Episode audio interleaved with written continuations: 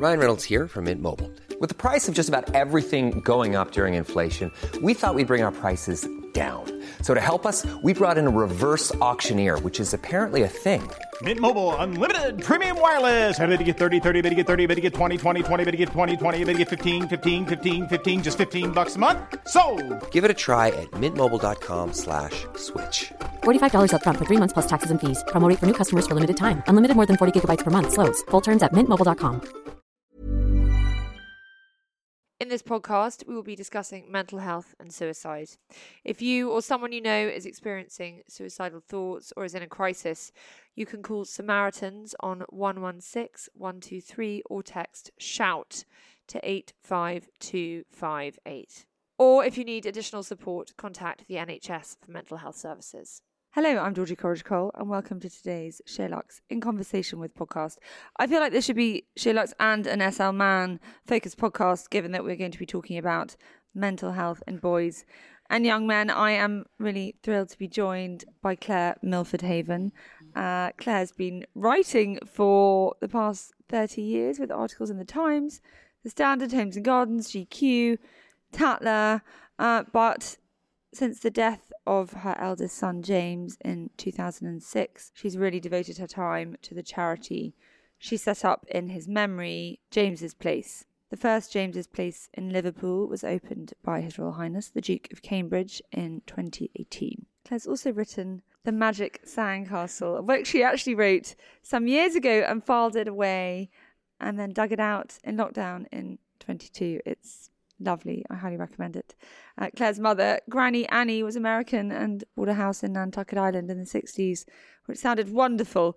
And their extended family used to spend every summer there. She has some very happy memories of her time there, and she wanted to record those in the form of a book. And James obviously features in the book. Claire lives in West Sussex with her husband and their four children and a lot of puppies.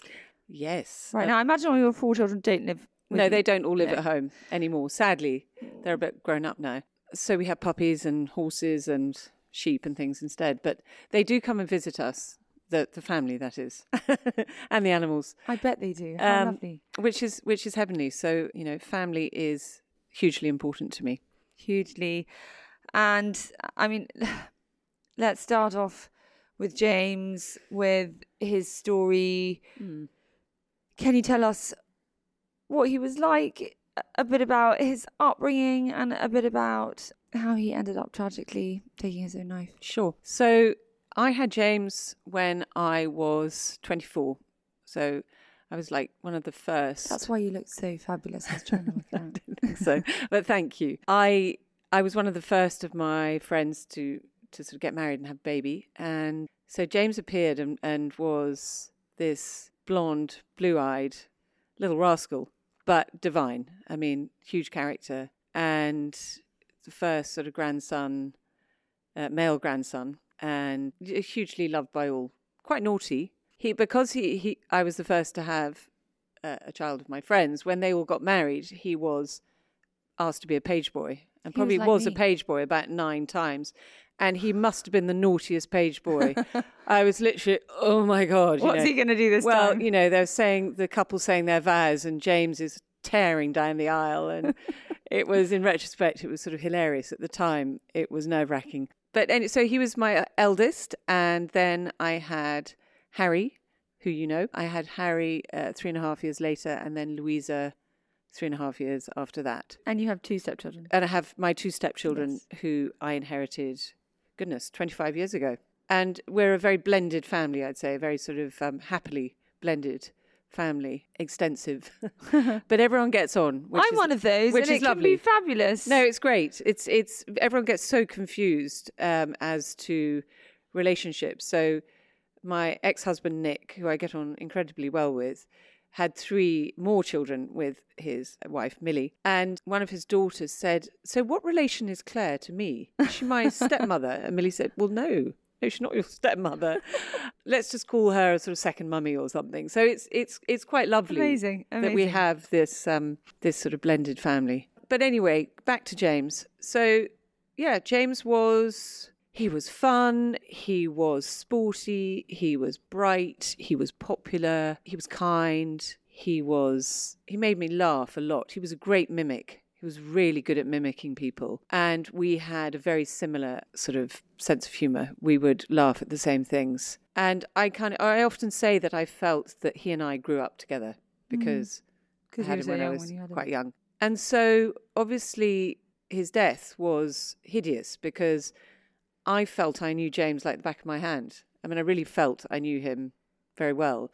And I always used to say that James was so open. He was like an open book. But what happened wa- was not open at all because none of us knew it was happening. So, sort of going back to that period, so James was studying at Newcastle in his second year. What was he studying? He was studying Spanish and business.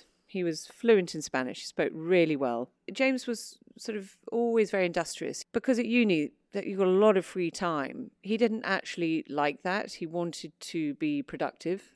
So he actually went and got a job in the Malmaison Hotel in the bar. You know, he wanted to be super busy. He was in a house with with his uh, with some good friends in the Jesmond area and seemed very happy. But he had something that bothered him, something called a varicocele, which he had on one of his testicles, mm-hmm, right? So mm-hmm. he wanted to have that operated on. Mm-hmm. And he did get quite obsessed about whether he should do this, whether he shouldn't do this. And he was 21 at the time. And I said to him, listen, it's, it's up to you, James. I, I can't, you know, you're a man now. I can't tell you whether to do it or not. Maybe if it's not necessary, then don't. But if it bothers you, it's nothing major, then do. And he opted to do it. But I think he was he was quite nervous, and James he was apprehensive, obviously, as a guy would be. And James never really took any painkillers or anything. His great grandmother was a Christian scientist, so he didn't really believe in taking pills and stuff. I'll take a pill, you know, if I've got a headache, mm. hint of a headache. Yeah. So reaching for the Nurofen. he wasn't like that. He liked to tough it out. So he'd never had an anaesthetic before. And he had this operation. It was early December, the 4th of December 2006. And 10 days later, he was dead. So when we sort of go back to that period and we go back to that time, I remember he he went straight from London. He had the operation in London. I said, Why don't you come home? And he said he had to get back to Newcastle, that he felt fine, that he was working for an exam and he wanted to get back and do the exam and then come home for the Christmas holidays. So I said, Well, it's up to you. But I mean, the offer's there if you want Yeah, to come home. yeah. He said, No, he was fine. So And, and did you did he seem himself? he seemed himself in the beginning. And then a few days later, he started to call me and he said, I'm not sure. I'm, I'm feeling right about this. I'm wondering if I can have this operation reversed. And I said, No, no, it's fine. You just need to give it time, James. I said, You know, operations and anesthetics can make you feel a bit, you know, they don't make you feel great. It can take about Yeah, 10 days To, get it out of your system. to get it out of your system. And I said, he said, well, you know, maybe I'll go to the gym. I said, no, no, you can't go to the gym. You've just got to look after yourself and take it easy, and you'll be fine. Just give it a couple of weeks. And he came home for the weekend, and we went for a long walk. And he was talking about this. And he said, well, you know, things aren't right down there. And I said, they'll be fine, James. Let me tell you, I've had three kids, and you know, he was like, "Oh, mum, no, let's not talk about that." And I said, "No, we're not going to talk about it, but I'm just saying that everything settles down, and you'll be fine." So I did my level best to reassure him. He never said he felt depressed. He never said he felt suicidal. I don't know that he did at that stage. He went back up to Newcastle, and I think I remember we had a conversation when he got back that night, and he said, um, "You know, thanks for a lovely weekend. You always make me feel better, or something." And I said, "Well, you know, I'm pleased. I mean, that's that's what I'm here for." And I said, "You take care, and we'll see you next week." I was seeing him four days later. What I didn't know was during that week, the next week, the following week, he was desperately googling, emailing, um, saying he'd had this operation, saying that he didn't feel right. We f- discovered all of this later. He went to a walk in centre, an NHS walk in centre. I think on the Wednesday, he said he felt very anxious about the operation, that he actually felt suicidal. They sent him to A&E as a low priority, which is staggering. bearing in mind if you tell someone you want to kill yourself, you actually should, and that he's a young man. Um, and at that stage, young men were highest risk for suicide. So he was sent to A&E. He walked out after, I don't know, an hour, two hours probably. Later that day, he went to see a GP. When I spoke to her after he was dead, she said he never mentioned once he felt suicidal. She said he was anxious about the operation outcome, but she said, I felt when he left, I'd reassured him. I didn't know anything about this. The walk in centre had our GP's number. They never called him. And so when I reflect on this experience, the number one thing is this whole confidentiality. If somebody goes into their doctor and they say they either feel like killing themselves or killing someone else, the doctor has to say, listen, I think we need to share this with your family. Or, well, if they're talking about killing someone else, Yeah. They'll have to share it with the police probably. You know, there was there was no nobody called the doctor, nobody called me. I was in the dark. We're all in the dark. And then when James came home, so this would have been 10 days after the operation, I said, "Oh my, you know, you don't look right." And this is after, this is the second He's- time he came home. Yeah, so second so I'd seen him Yeah. you know, I'd seen him twice. I'd spoken to him every day. I was a, I, I was aware that he wasn't right, but I didn't know To what extent? to what extent. And when he walked in the door, I said, "You- "You know, you know, what is going on, James?" He said, "I don't know. I just don't, I don't feel right, Mum." And I said, "Okay, well, just go next door for a minute." And I called my GP, and I said, "Look, I don't know what's going on with him, but he's not right." And he said, "I said I want to make an appointment to see the surgeon who did the op. I want him reassured. Can you organise this?" And the the doctor said he would organise it and he said to me, you know, keep an eye on him. And he said, if he gets worse, we'll put him on antidepressants. He said, young men of James's age can be very sort of sensitive about this kind of thing, Sure. was the way he put it. So I said, okay, well, of course. I'll- Which, I'll- which all sounds, it's just all, yeah, which all Yeah. it was actually very good advice, very Yeah. practical advice, the right advice. We made the appointment to see the surgeon on the Monday. James said he didn't want to go the following day because we had like a family event. And so I said, okay, well, we'll see the surgeon on the Monday. And then we had lots of cousins and family over to stay. And I was watching James and I could just tell he wasn't right. You know, he wasn't his normal jolly self. He wasn't cracking the jokes like he normally does. He was a bit, he was a bit sort of aloof. Mm-hmm. When they all went to the pub after dinner, he didn't go or he rather he took them and then he came home and I said, well, that's you know that's not like you. He said, no, I'm just tired, mum. I- haven't been sleeping well. Next day, I kept watching him, kept thinking he's not right, but I knew we were going to see the surgeon, so I thought, well, in a few, couple of days, you know, we'll get We'll the get to the bottom of reassurance we yeah. need and should all be fine. I don't know, you know, it's it's such a long story, but but basically that night we drove to his dad's house all of us we were all going to stay there we're all friends we all get on. And within half an hour of being there james had taken his own life. He'd been in the car with his brothers. Apparently the music was on.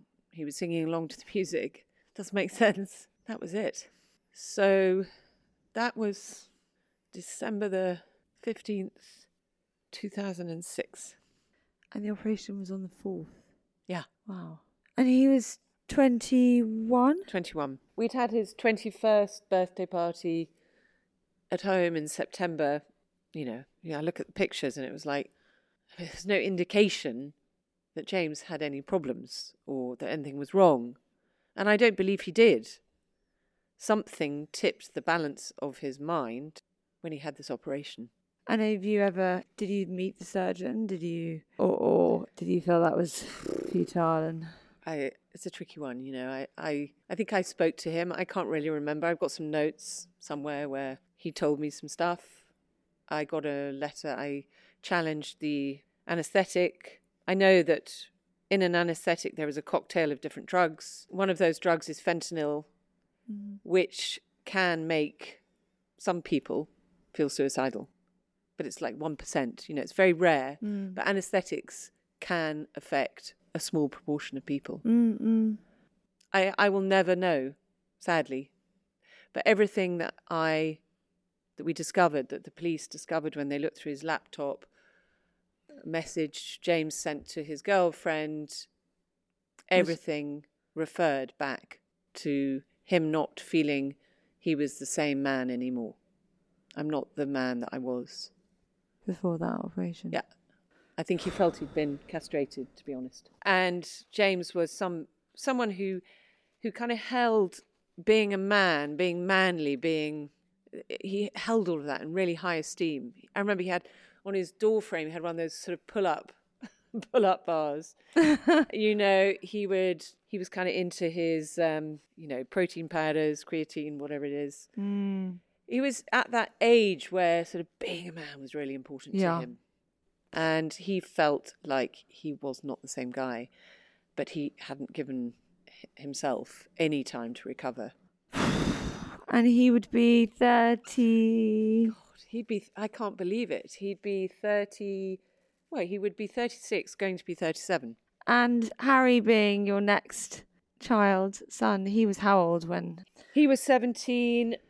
Um, my stepdaughter Tats was 16. My stepson, we've got two Harrys. My stepson Harry was 15 and Louisa was 13. She just started at her boarding school. It was a very difficult time for all of them, extremely challenging. Well, I am sorry and I, I can't imagine how that feels. And life is shit. and Yeah. you Well, know, it's, it's it's it's difficult you know people you can't really quantify what hap- you know the sort of i guess the trauma of what happens to anybody in life. You know i think of what's going on in ukraine at the moment and i i just can't imagine what those poor refugees are going through. Mm. The women the children who've left behind their husbands fathers brothers. Life is very tough life is very. for, for many many people. And yes i've had a and my family have had a very very challenging tragic sad experience but we're still here We're still here. You've got big hearts. You're you're using what you went through Very to for- positively yes Yeah, yeah. For you know, uh, cause is that the right word? I mean, we all know that suicide is the biggest killer in men under the age of what? What is the age? well under the age of 50 really now so probably in 2006 james was in the highest risk age group at that stage so that was sort of 19 19 to 25 year olds. Now it's shifted a bit and actually middle-aged men so sort of 45 to 50 year olds are also very very high risk. And i i kind of put that down to well probably they're, they're both very strategic stages in a man's life. So when a guy is sort of 19 to 25 he's at uni he might be away from home for the first time he might be having his first sort of serious relationship that might go pear-shaped that might really affect him he might be struggling with his sexuality. Yeah. um, you just don't know what you know there's a lot of hormones so his testosterone is probably going through the roof and i think it's a bit of a tangent but i, I would love to do some research actually on the hormone levels and and what happens with, with the brain as well mm. because i feel that james's what happened to him must have affected his hormonal levels and that had an effect on his on his brain it's a very character defining time, isn't it? It's a very yes, it is, and it's you know you're you've you're sort of turning from a an adolescent male into a young man. Finding out who you are and You're you're finding out your identity. You're thinking about the future. You're thinking about you know what you're going to do. James was always coming up with yeah. What did With- he want to do? What was- well, he always had little sort of projects um, ongoing. He had a, a little project called Speakaboo, which was little speakers. I mean, it was quite ahead of his time, you know, like sort of mobile speakers like now we use them the whole time. He was doing that on the side. Oh my God, he had lots of lots of ideas. I'm not sure. I'm not sure uni was necessarily right for him. Hmm. I think, and this is something I think about a lot. You know, when I was young, not everyone went to uni. Now everyone does, and it's not right for everyone. no, I, I, I'm so on that page. Yeah, I think James actually would have benefited more from going in the army. I think that would have been much more his his thing. You I- were saying that, that you think the these two periods in men's life, so sort of 19 to 25, and then and then and then 45 obviously you've got the challenges of when you're in your sort of I would say sort of forties, fifties, when you've obviously got huge responsibilities with family, huge pressure. huge pressure. You know, work, you might be maybe wanting to change, you know, your job, or you may have had troubles at work. Going back to hormones, your testosterone levels are depleting. So that's going to have an, an effect as well. Right. So I think, I think that you know the two sort of cohorts of men that we see at James's place. I mean, we see all ages from the age of eighteen, males, eighteen up, but the two biggest cohorts are sort of the student population, so nineteen to sort of twenty-five year olds, and this slightly middle-aged mm. male group. Interesting. Tell us about James's place. When did you Goodness. set it up? I mean, I'm not going to ask you why. Um, that's bloody obvious. Um, it's, it opened in Liverpool first off. Why Liverpool? How did you go about it? Can you? Can, I'm I'm fascinated in in the process and So, well, basically, we like we set up. Yeah. So after James died, about 18 months afterwards, we decided to launch a fund in his name. You know, we discovered that suicide was the biggest killer of young men at that stage, and we were sort of horrified that we didn't know.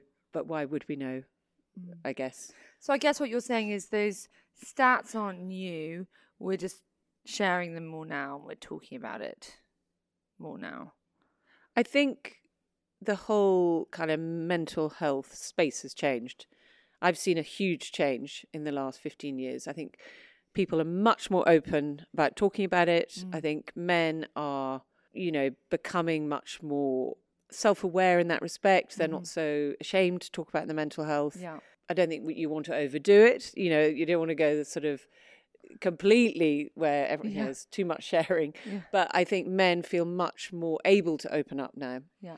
And I think I have to say, I think you know that Heads Together, the the Royal Foundation, I think that was brilliant at kind of having starting the conversation And removing the stigma of talking about your and removing the stigma, and to have members of the royal family actually talking about mental health is a yeah. breakthrough. Yeah. So amazing. But but also I think, you know, I've noticed in the area that I work in, in suicide prevention, there's there was a certainly there was a group of parents like myself and we just started lobbying and we just started asking for change and really, really pushing.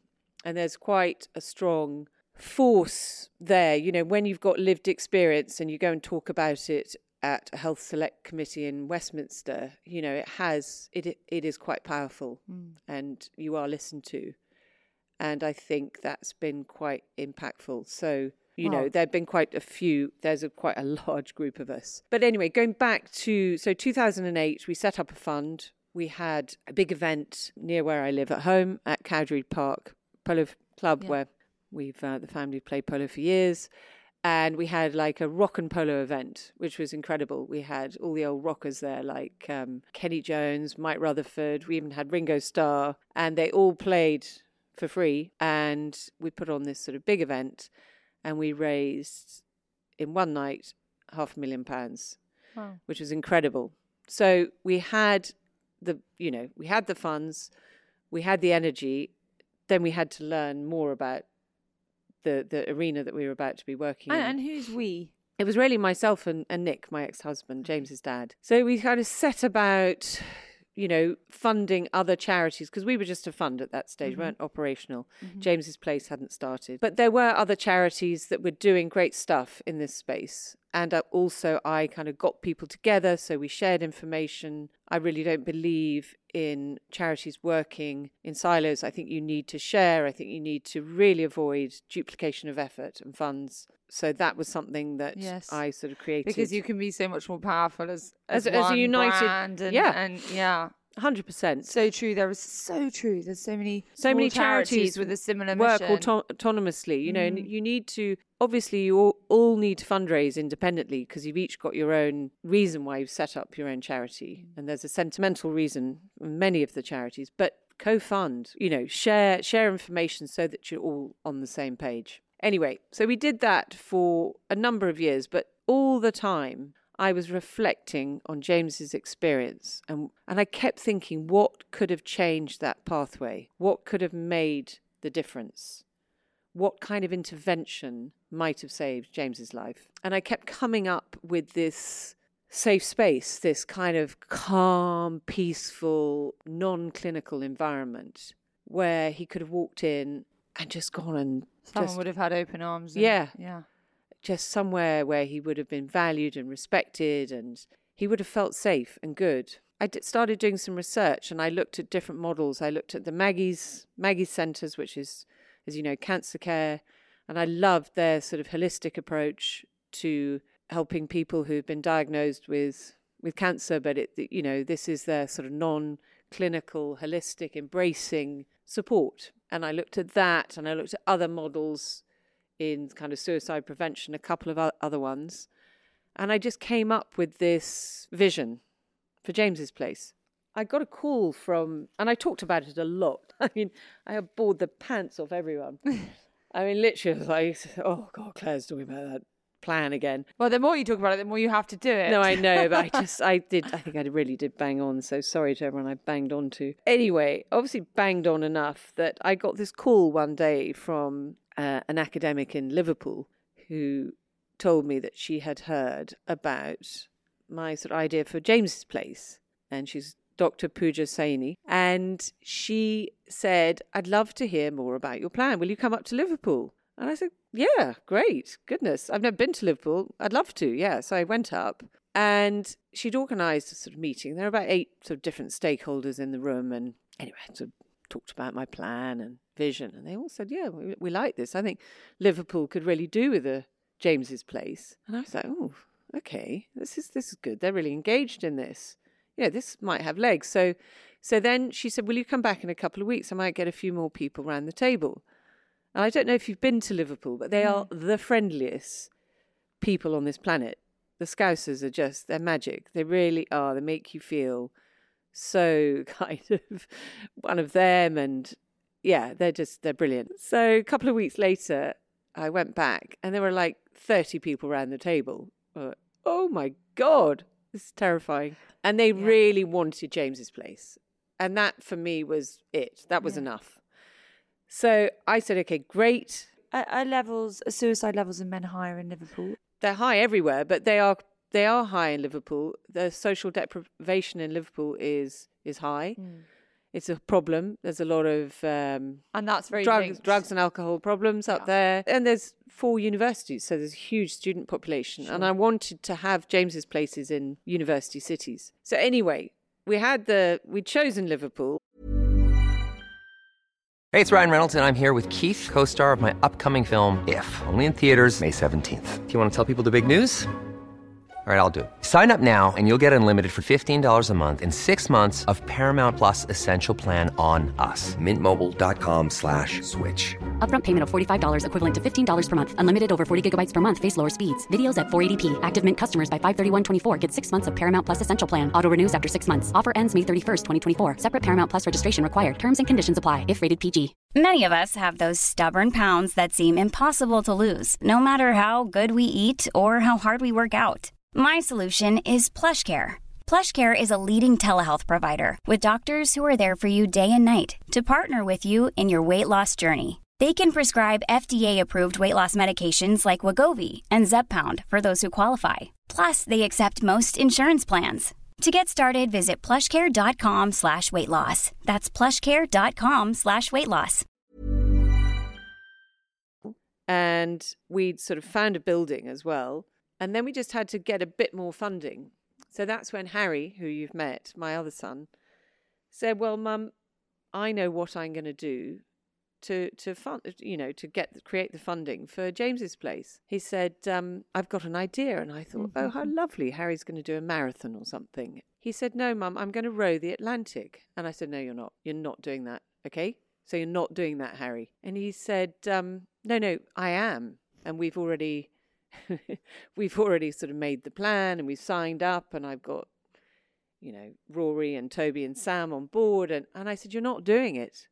So the first time in my life I had a sort of impasse with my second son, who I adore. But I was terrified. I'm sure. I was absolutely terrified that something would happen to him. Anyway, long story short, they they managed to win me over. And I said, Oh, all right then. And off they went. Off they set, you know, in this stupid little rowing boat across the Atlantic. I got my first grey hairs. Oh my Um, god! I it- mean, I, I remember watching, and I mean, it was just incredible. It was incredible. It was brilliant, actually. It was just like It was so exciting. spine tingling stuff. But and it- if you're listening, Google Rover James and read Harry Wentworth Stanley and about Rory and Toby and Sam. Read their story. It's amazing what they did. It's amazing. They raised a huge amount of money, didn't they? And Yeah, they in fact, my brother went and met them at He the did. Your- finish line. Your brother was with us. He was too much of a wimp to join them, I think. But uh, he was there to he was there to wave them in. But He my God, was. what an incredible thing they did! It was extraordinary. And they took 39 days to cross the Atlantic. And we all met them in Antigua, which was amazing. And yes, your brother Fred was there. And that that day when they rode in, my God, it was one of the happiest days of my life. I mean, I when I when they lit the flares when they crossed the line, the finish line, and they came second, by the way. So they did amazingly. Against people that, Th- well, there were there were some professional rowers who came in first, you know, but not much before them, and they did amazingly. And the the the different emotions that I felt that morning when they came in, I can't explain. It was sort of, I was proud, I was I relieved, was going to say I was happy. I was sort of, I was all over the shop. I mean, one minute I was crying, next minute I was laughing hysterically. I mean, it was just mayhem. But they were back, they were safe. And they were on dry land and they raised over £650,000. Wow. I mean, it was in the press. It was huge. It was on the BBC. It- It was amazing. So we had the funds. I had no excuse and I had to start James's place. yeah, so we, that was in, they came in to English Harbour, Antigua, January 2017, and we opened James's place in June 2018. Again, that was an incredible day in the journey, this whole journey of my life since James has died. That day in June, I think it was June the 19th, 2018, when we opened, and Prince William, the Duke of Cambridge, came to open centre, and literally we'd had to kind of, it was all quite last minute, him coming, and it was so kind of him to come, but we had to sort of literally put the paint, you know, it wasn't quite ready, shall we say? And he was very sweet when he came and he said, Oh, I love the smell of fresh paint. Wet paint. Wet paint. Well, just dried. So that was a momentous day. A- And what what does it look like inside? I mean, what what's the setup and So the setup, what was key for me was that we created this very sort of warm, calm, peaceful environment. And that's what we've created. So we have, uh, as I said, we have a sort of Georgian townhouse. It was four bedsits, and it's now four therapy rooms. They're big rooms. And then downstairs we have a kind of, you know, reception area and a waiting room and a beautiful garden at the back, which my sister, who's a garden designer, um, created out of nothing. I mean, she's created this haven. Um, it's so lovely. My sister Louise has done that, and there's like a lovely water fountain, and it's super peaceful. We've got sit- seating areas out there, so you can do your. Th- it's almost like an, another therapy room outside. and what's the premise? How how do people get in there? Go there? Do they have to be referred? Can they turn they So the premise is that um, it's male only because I think I mentioned earlier, men are three times more likely to take their own lives than women. And therefore, I wanted to target the high risk category, and that's males. Yeah. So anyone, any male over the age of 18 is eligible to come to James's place, providing he sort of meets the criteria. So we don't we don't take anyone who has very complex mental health issues because that's not really our skill set. Our skill set is suicide prevention, and if somebody has very complex mental health issues, they would need to be in secondary care. Mm-hmm. So we don't take anyone with complex mental health issues. We don't take men who are actively abusing alcohol and drugs because they won't engage in the therapy. But if they're in recovery, yes, we can take them. they need to be registered with a GP. So we take referrals from A and E, uh, from GPs, from student counselling services, from mums, sisters, brothers, you know, girlfriends, daughters, anybody, and self referrals. Right. And we do a welcome assessment when they come in, and we decide which therapist is going to take them on, and then, yeah, they have face to face up to nine face to face therapy sessions. And is it purely charity funded? Yes. Although, having said that, we have recently had funding from the Department of Health, Amazing. which has been amazing. wow. And that was really to reflect, well, really to reflect how we managed during lockdown and how we managed to keep going. And we managed to keep doing the, the sessions online. But I'm hopeful that we will continue to get some funding from the Department of Health going forward. And is online something that you've continued with? We'd prefer face to face, and actually the guys prefer face to it's more on face.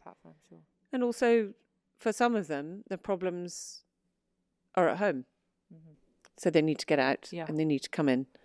And and what volume of men have you seen since you opened? Oh my god, hundreds, 700, 800. Wow. yeah, Wow. a lot. And are there plans to open more centres? So, yes, we are a small charity with very big ambitions.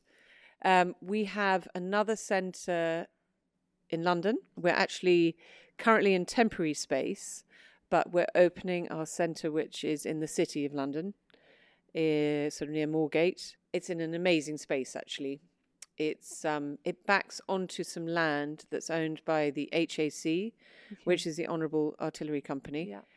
and again it's a georgian townhouse i think james is directing us towards a certain period in architecture but that's great because they're lovely buildings and there we have six therapy rooms and a very sort of similar layout to what we have in liverpool And that's coming. we're going to open in uh, hopefully open the doors in june Amazing. Good. And- will you will you let us know? I'll let you A- know. And we will yeah SL Man. Well, we'll invite you. will- we we'd Come and love see the space. We'd It's- love to. it's- absolutely. It's brilliant. And then we plan to open three more centres. We want to become a national charity, and so we plan to open three more centres.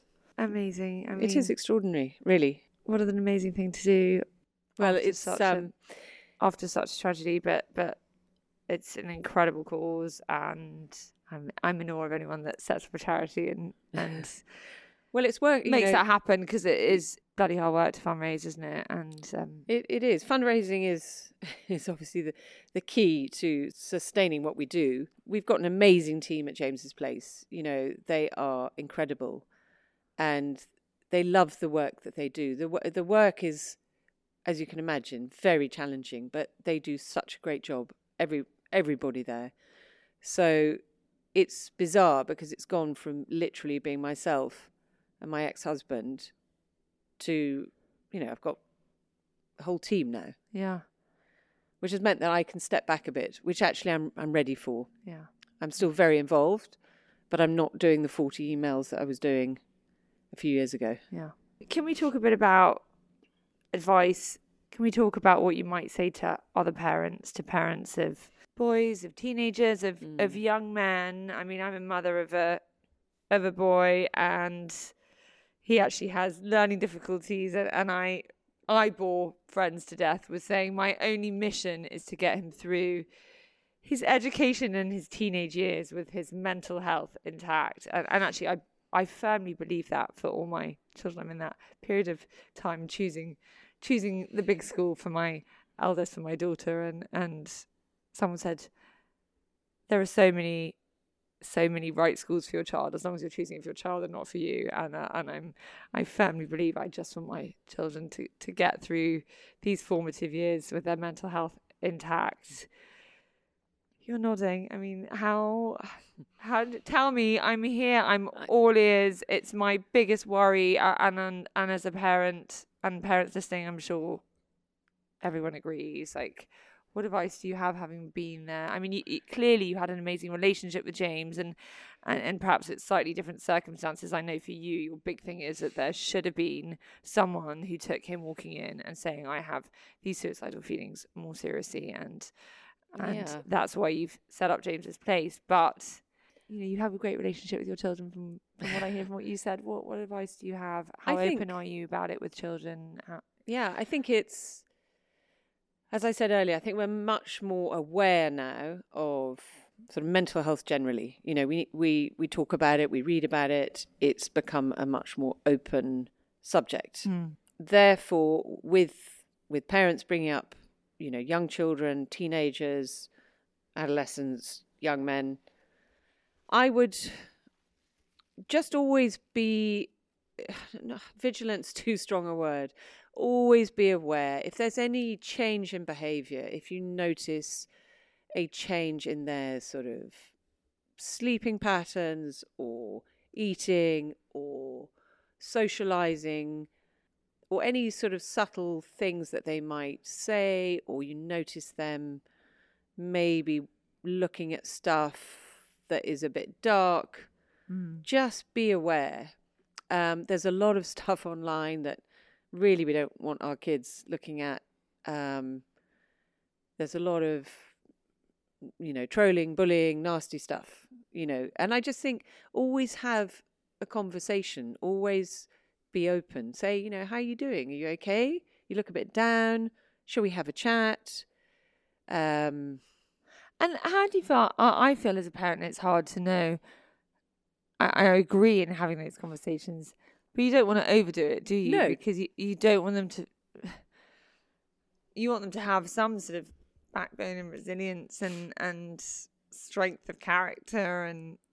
But I don't think I don't think that having those conversations affects that their resilience or strength of character. I think resilience is something. I think a lot of resilience is sort of in, built into a. You know, you've got you have three children and two a resilient, one isn't. Do you know what I mean? It's it's Yeah. it's their DNA. Yeah, I mean, parents can only do so much. yeah, You know, our children are born with their own makeup, their own DNA, their own personalities. We can influence, but we can't. You know, we can't change the basic makeup of whether each they're child. a pessimist or an optimist. Exactly. I mean, yeah. they're, they're all different. So I think we have to respect that and understand that. But if you if there is a child out of your two or three or four children that is not behaving as he normally does or she normally does, definitely take the time out to to try and work out what's going on. And if you are concerned and you have a, a good GP, go and talk to your GP and then maybe take it take it a step further. And and do you believe in talking about suicide to sort of adolescent children? And I mean, self harm is is Hugely prevalent Yeah. in young in, in young girls, teenage girls. Uh, at what age do you advise? You know, I, I'm a real. I, I sort of think the earlier we sort of have these conversations and make, make them less intense, and sort of one of our team here who's got slightly older children, she's very wise, and she says, "Oh, just drop something in and try not to make it this great big thing." When do you think we should start to put Um, on their radar the kind of mental health challenges that they might face as they grow up? I think when they're little, you can have, you know, you can certainly talk, start the sort of resilience building. You can start having quite open conversations, not not about suicide or or self harm. You know, when they're little, definitely, I wouldn't I wouldn't advise that. Um, I think that's a conversation to be had, you know, later on. But I think you can certainly start the sort of the open conversations with little little people talking about you know not every day is going to be a good day you're going to have some days when you're not feeling happy Yeah. and if you don't feel happy come chat to me Yeah. or come go and talk to your friend at school or talk to your teacher And that's normal. and that's normal Mm. and and and also say that that's how you feel Mm. as a you know say you know mummy doesn't feel great every day i have Mm. maybe this week i had two days when i felt sad and five days when i felt good. Yeah. and it's normal. Yeah. and we all have mental health. We all have physical health. We have mental health. And we all you know look after our physical health. We take supplements. We go running or whatever we do. We go do yoga. We do all mm. these things. We need to do the same for our brains. Absolutely. Are there are there types of children or character types that you think are particularly vulnerable? You know, it is being shy or not sporty or not. I mean, clearly James did not fit that mold. No, I mean, But but with James's place, do you see certain types of characters walk No. through the door? we don't. We see a real mix. Mm. But I think what is quite interesting is that a lot of the stories that I hear, you know, about children who have sadly, ta- or children, young men who've taken their own lives, or even older men, is that on the surface, they were the funny ones. That you know, look at Robin Williams. You know, they were the life and soul of the party. Yeah. The clowns, and often they're the ones who are actually hiding something. Yeah. So And actually, I know of a. I, I, I didn't know him, but I, I have several friends who had a great friend who recently took his own life, my age, and uh, he was certainly known to be the life and soul, and Yeah. and no one, no one thought that what was beneath the surface was there. No, and I think I think we have to remember that we we can never know fully what's going on in someone else's mind. We can only know so much, and you only know people so well. And and people do te- keep secrets, and they do, you know, uh, uh, they have their own privacy, and we need to respect that. But I I just think it's important, you know, for parents listening that just when when your child children are small yeah just have those kind of just really easy conversations about you know are you feeling okay today? The sooner How you things start it, the better. Yeah, is anyone being nasty to you at school? You know because sometimes your children are being you know picked on or bullied or whatever and you don't know about it. Mm. And just mm. just let your children know that they can always talk to you. Mm. And, and when it comes to men, you talk about this 40s category of men where the rates sort of go up again. Mm. Do you have any advice there? In fact, we interviewed Matt Rudd for SL Man, mm. and he wrote about this stage in your life when you've been at it for a very long time and there's no getting off the treadmill because you've got a family to provide for and Yep. and I'm not saying by the way that this is such a stereotype and that women aren't providing as well and we as women have a huge amount to juggle and that's a as I said a whole nother conversation. So I'm not you know we're in the modern world. But he said you know you get to this time as a man and you've committed to a mortgage and you've got this and that and that that's that's quite daunting. And I remember my husband reading it and occasionally he'll flag an article we write and he was like that's amazing what he's saying. And he said i'm not depressed and i'm not unhappy and i'm not um and actually he he has just made a career change but but he said i really associate with everything he said and he's spot on and that's why i was not surprised when you said that and i didn't know that it picked up in in the 40s but it marries up entirely what advice do you have for people who might be worried about their other half or to a man listening that stage of life because there's a massive pride thing there isn't there in admitting Yeah, I, I've, you know, I think pride and shame Mm. in men is a is a huge thing. I mean, I think women feel shame. You know, we do feel shame when we do something we're we're not happy about, um, but we don't have those that same sense of pride. I think men are very proud. yes Um, there's that whole kind of lion.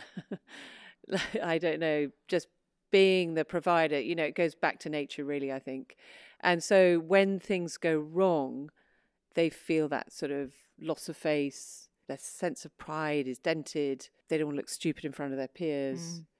And again, I think as a as a wife, or or just be really supportive. To, again, just uh, just have those conversations. Try and get your your man to open up and and talk to you. And it, and if he won't talk to you, then maybe talk to one of his mates and get him to talk to him. yeah But it's not the kind of slap on the back. Let's go and have a pint chat. It's it's it's more something a bit deeper. It's not.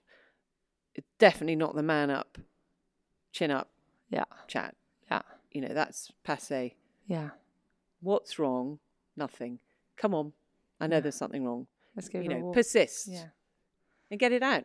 yeah they always feel better when they do get it out We all do. yeah we do can you talk to us about the magic sandcastle yes. such a lovely story Oh, well, the Magic Sandcastle is is it's my first children's book, it re-emerged during lockdown, the first lockdown, so two years ago.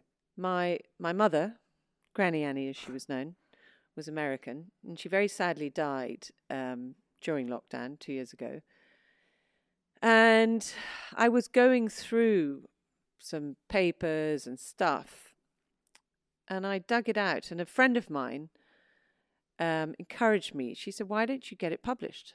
I mean, you know, everyone's at home, sort of doing nothing, or well, they're sort of work. They are doing stuff, but now is the time. If you're ever going to do something with this, get it published." So, so I did. I guess I was sort of thinking about my mum and thinking about the happy times that we had spending summers with her on her on Nantucket in America. You know, I was born in New York um, and went, but lived in England all my life because my father was English. But we spent every summer there, and then we took our own children there.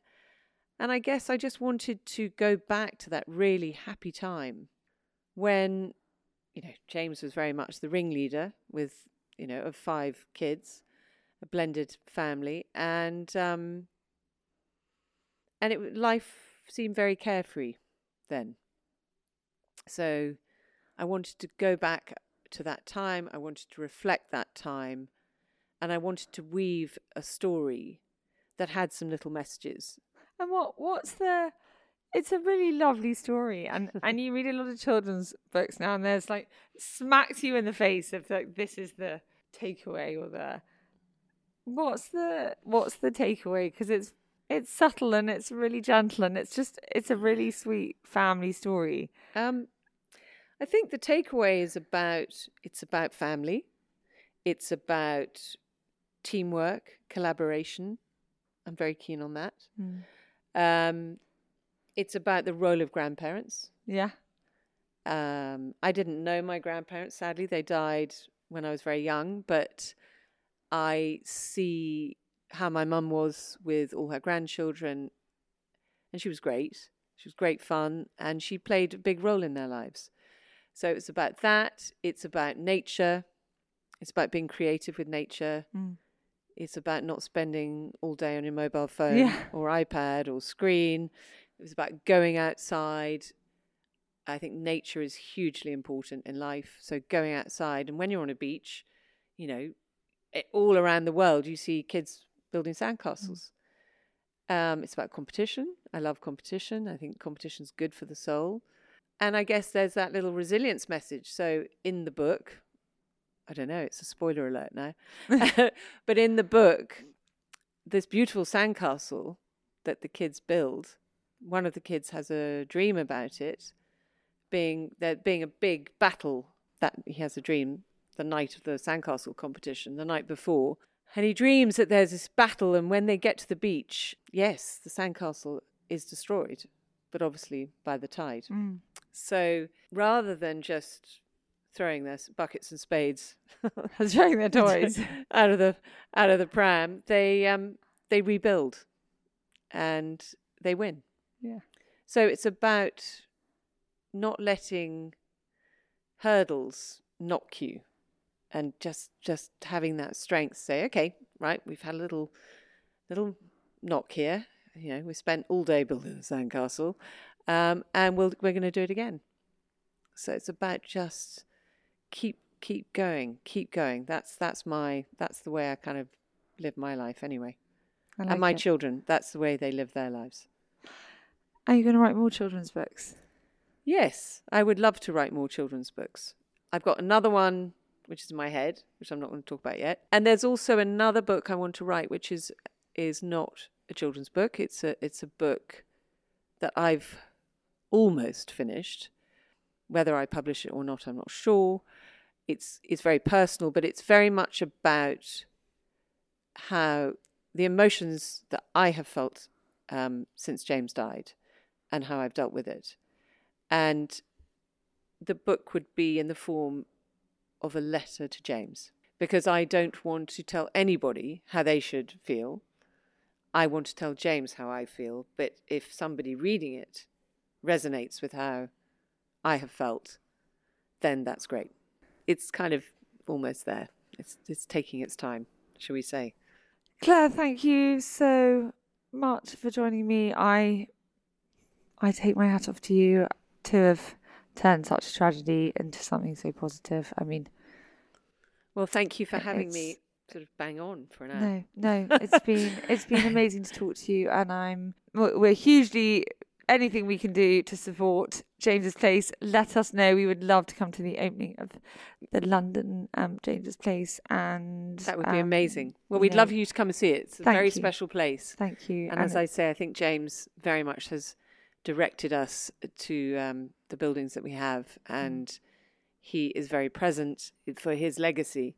I'm very happy to be doing what we're doing. Yeah, what a legacy. And what a great woman you are. And thank you so much for coming in. What an important conversation to have. Um, thank you. That's it for today. To find out more or donate to James's Place, visit jamesesplace.org.uk forward slash get hyphen involved forward slash donate. If you or someone you know is experiencing suicidal thoughts or a crisis, please call Samaritans on 116 123 or text shout to 85258. If that struck a chord with you, then please leave us a comment, tell your friends to listen to, and we will be back soon. Thanks very much. Bye bye.